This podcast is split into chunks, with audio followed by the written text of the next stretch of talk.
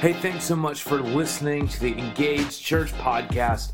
Uh, my name is Brett. I'm so excited that you're along for the ride with us. Uh, buckle up. Here we go. Brave Face, Game Face, Week 3. Uh, so let's dive right into this. If you're ready, say, I'm ready. Okay, great. Daniel chapter 2, starting in verse 1. One night during the second year of his reign, Nebuchadnezzar had such disturbing dreams that he couldn't sleep. He called in magicians, enchanters, sorcerers, and astrologers. He demanded that they tell him what he had dreamed. As they stood before the king, he said, I have had a dream that deeply troubles me, and I must know what it means. Then the astrologers answered the king in Aramaic Long live the king. Tell us the dream, and we will tell you what it means. By the way, they responded to the king in a different language as if to say, Listen, we're the smartest people in the room. Recognize us. But the king said to the astrologers, I am serious about this. If you don't tell me what my dream was and what it means, you will be torn limb from limb, and your houses will be turned into heaps of rubble. But if you tell me what I dreamed and what the dream means, I will give you many wonderful gifts and honors. Just tell me the dream and what it means. That is what you call a tough day at the office. tell me my dream. Tell me what my dream was last night and tell me what it means. We're in, the midst of this uh, conversation called Brave Face, Game Face. And for those of you who are just joining us today, we spent the last couple weeks diagnosing a brave face. For, uh, for our intents and purposes of this conversation today, the brave face is the face that we put on when we're pretending. The brave face is, is the mask that we wear when we walk outside the front door of our house and we want everything to look like things are okay, that everything's all right, that we've got it all put together, we've got it all figured out, that nothing's wrong, our kids are perfect, our marriage is perfect, our life is perfect. You know, we just think that things are great. We want everyone to think that we are rolling and everything's okay. It's the it's the mask that we put on, and if we're being honest, it's the same mask that most of us put on every single time we walk out the front door. In one way, it's the way we've been conditioned by our society to behave. But for today, I want us to focus on something else. I want us to turn the corner, start talking about something that I would like to call the game face. Turn to somebody and say, game face. Now, the game face is an interesting thing. I thought, in, in, in the light of honesty and uh, context, that I would share with something with you that I have uh, been officially diagnosed uh, with something that is known as overexpressive face syndrome. All of the emotions come through my eyebrows and they come out my eyes. And that's great when I'm up here. But it is not great in everyday life when I'm supposed to be sitting in a meeting, listening politely, and when everyone else is nodding along and I'm the person going, you know, if the eyebrows start moving, you know that there's a problem because I'm like, I can't keep them under control. So even when I'm com- entirely composed, I'm just like flickering on the eye eyebrow. I can't keep it together. But today, uh, the game face is the face that we live from when we are more concerned about moving forward than we are about the past.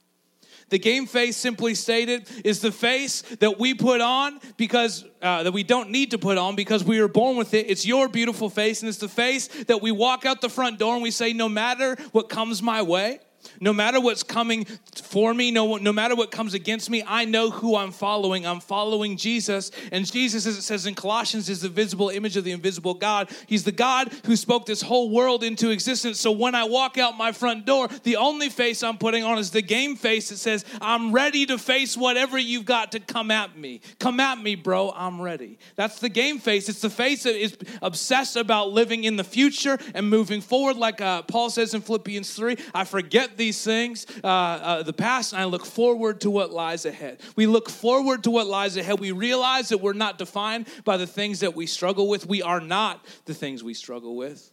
Rather, we are exactly who Jesus Christ made us to be, who He called us to be, who He destined us to be. And it's our job when we take off the brave face and we start living from the game face to just move forward one step at a time, following Jesus and allowing Him to extract the gold that He's placed inside of us out. Because the only person that knows me better than me is the person who created me. His name is Jesus.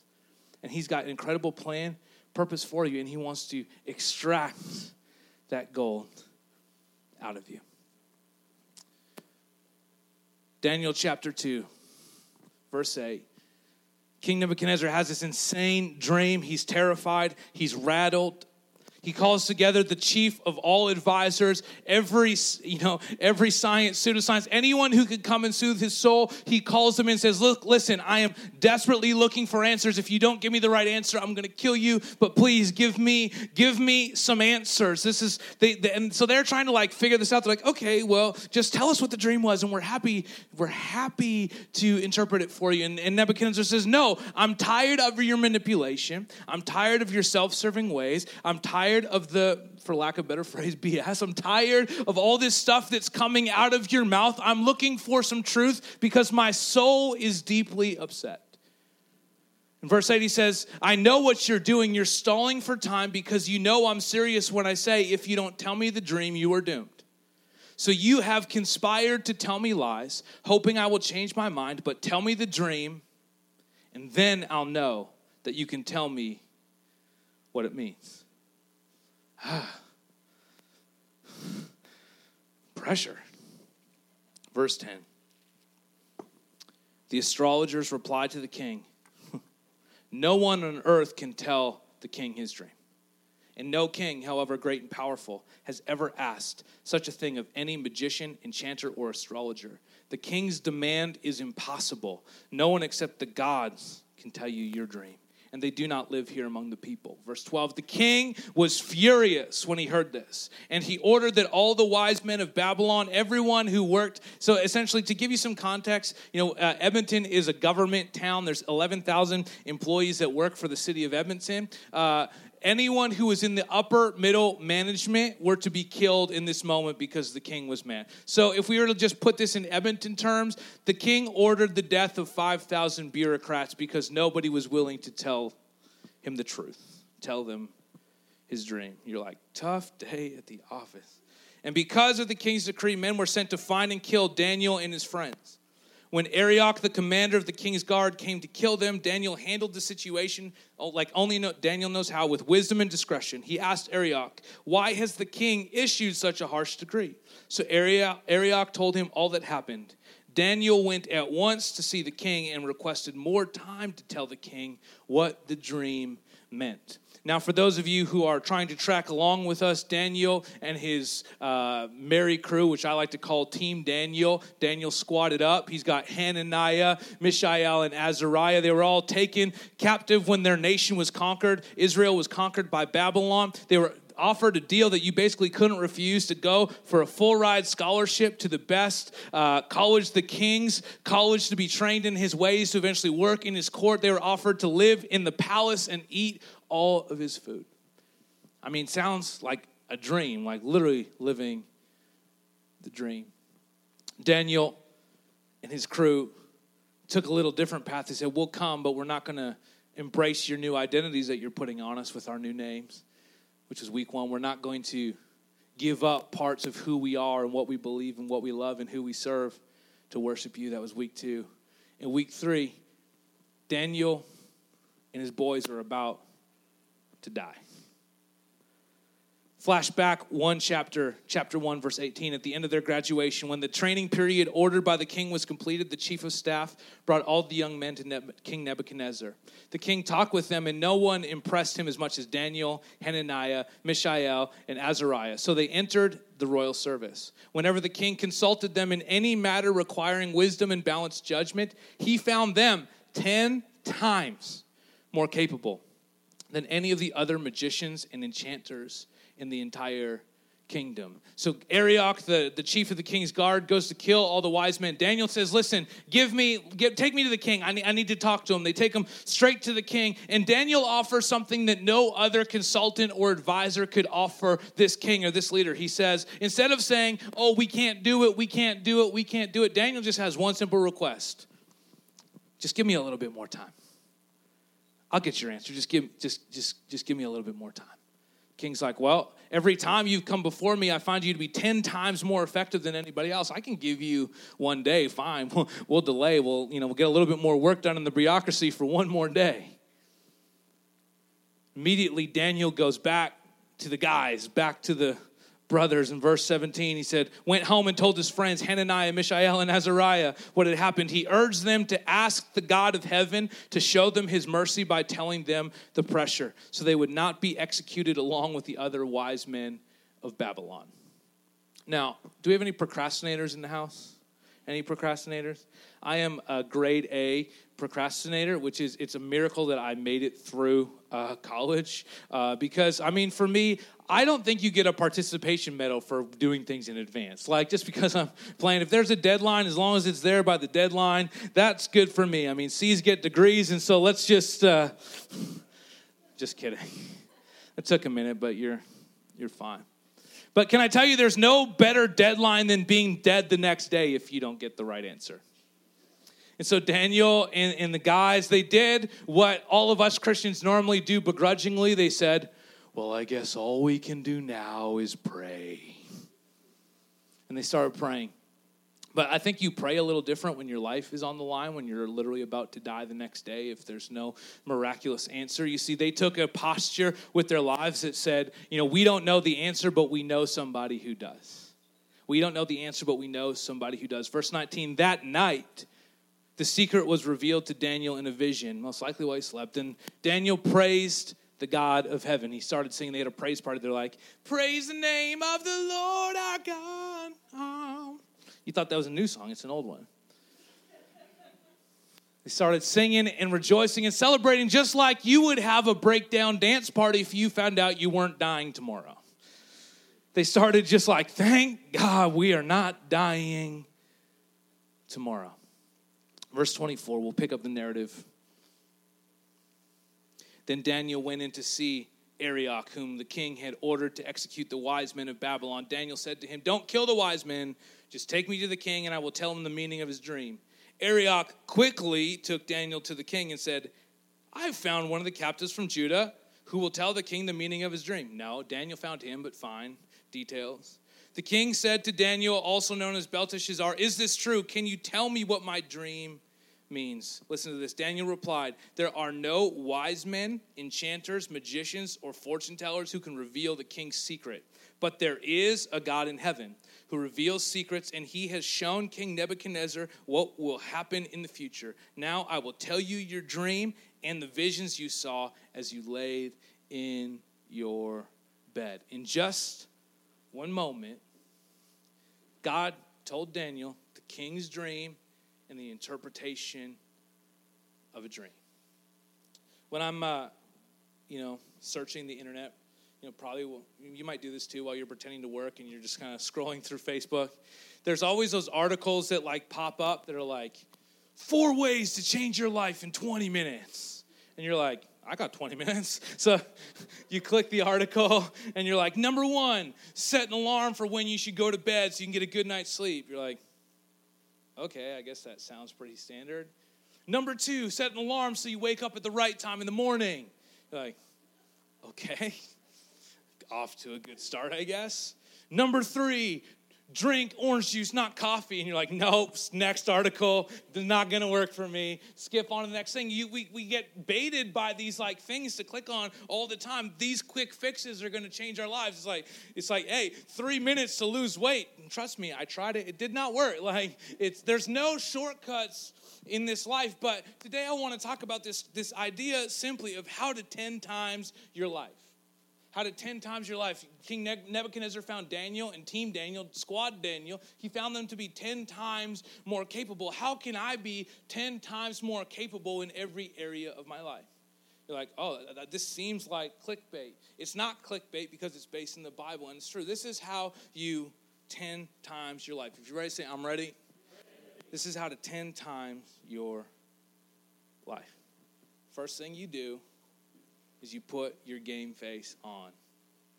You're like, this is a bait and switch. Yes. This is how you put your game face on. Number one, if you're taking notes, be honest. You're like, this feels like a clickbait article. No, because the number one thing that you could do to transform your relationships is to be honest. Have you ever been in that meeting where that person is just talking and you can tell that they're thinking as the words are coming out of their mouth, and they're not doing that well and all they're doing is blowing smoke and puffing and talking and you're like why are you still talking? Why do you feel like you need to be communicating in the space? Have you ever met that person who you could tell that they're looking around at everybody else in the room instead of talking to you because they don't actually care about you? You're just a placeholder of their time until the next more important person comes around. Have you ever had that encounter? Have you ever been in that moment where you feel like you're surrounded by a whole bunch of people who are going through a whole bunch of motions trying to make everybody else else in the group feel good, but you have no idea why anyone's doing it? See, the most refreshing thing that you can bring to your everyday life, to your family, to your marriage, to your spouse, to your kids, to your relationship, to the office, to your job, is to be honest, is to be who you are. God didn't create you to be somebody else, He created you to be you. So why are you dressing up and pretending to be somebody else? Why are you puffing all that smoke out of your ears and, if we're being honest, out of your ears trying to impress somebody else? Or you could just be the person you were created to be. And in a moment when the situation seems impossible, when the odds seem insurmountable, you could be honest and say, I don't know the answer to this question, but I know somebody who does. I know somebody who does. This is what the book of Proverbs says about our honesty levels. To do what is right in Proverbs 21 and just is more acceptable to the Lord than sacrifice.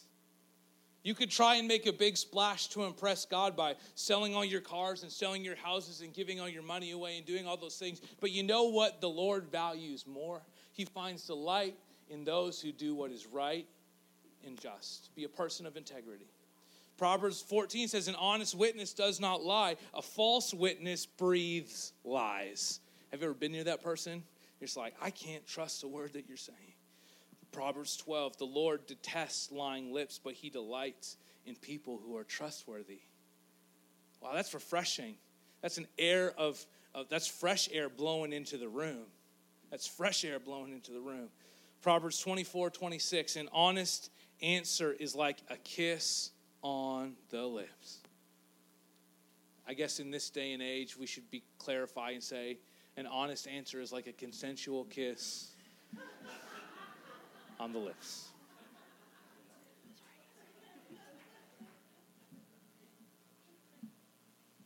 Paul strikes at the heart of the matter. In Ephesians 4. Therefore, each of you must put off falsehood and speak truthfully to your neighbor, for we are all members of one body.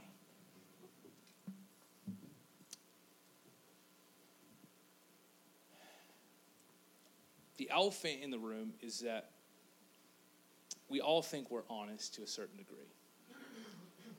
And the one polar extreme is that you want to just be honest about everything. And so you want to take the filter out of your heart and your mind and just blow up over everybody. But as Timothy Keller says, honesty without grace, without love, is sheer brutality. Is speak the truth in love. You cannot be honest without love. We are honest for a purpose, we're honest for a reason. We're honest for a reason. We get we find ourselves in these situations and in these moments where we're, we're in the thick of it. We're in over our heads. We're in an impossible moment. We're, we're, we're stuck. We're trapped. We're just, we're on lockdown and we don't know how to get out. And, and we we just go into this like panic mode where we just start hiding because it's the only thing that we know how to do because we don't know the answer. We don't know the way out. And what we start doing just by default, by, by human nature, is instead of leaning into our community, into our, our families, into our friends, instead of leaning into Jesus, you start withdrawing. And you say, I'm just gonna, I'm just gonna hunker down here, I'm gonna stay here, I'm gonna, I'm gonna hide it out, I'm gonna wait it out. And you start pulling back and you start pulling back from other people in relationships, and then you start getting mad on the other side. You're not just sad, you're mad because people are leaving you alone. You're like, how come nobody's asking me what's wrong? How come everyone's leaving me? How come everyone's abandoning me? How come nobody is around? And I just ask this question Did you ever let anyone know that you were in the worst moments of your life? How come you don't know these things? We're a family. That's what the church is. It's supposed to be a family. We're supposed to be honest. Therefore, each of you must put off falsehood and speak truthfully to your neighbor, for we are members of one body. If one part of our body is struggling, then guess what? We're all struggling because we're all in this together. So if you want to know how to 10 times your life, how to how to move your life forward, this is just the first step. I'm out of time for the rest, but we'll pick it up next week. But the honest truth is bring in a breath of fresh air. Be honest. If you're struggling, be honest. Be honest. Be honest. Be honest. Tell somebody. Don't blame somebody. Tell somebody. How can we help you if we don't know? How can you help yourself if you're not willing to reach out, take down the walls? Like that takes trust.